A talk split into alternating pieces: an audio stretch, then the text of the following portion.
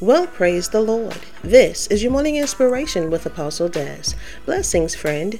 Fortify yourself in the Word of God, for it is His Word that gives life. God has blessed you with such blessings. He has given you open access to Him and His Word. Many fall short because they do not take advantage of what God has already provided. His Word does so much more than you think, and you just have to step out and try it for yourself. God stands by his word and will to perform it.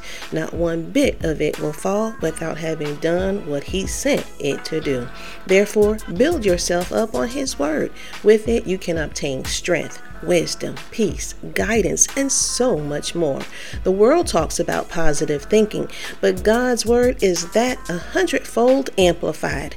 Read it, study it, live it, breathe it, for it will do you good.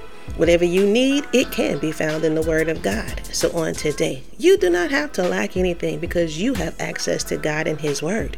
Talk to Him and stand on His Word for your abundant life. For more morning inspiration, log on to www.ikingdomministries.org.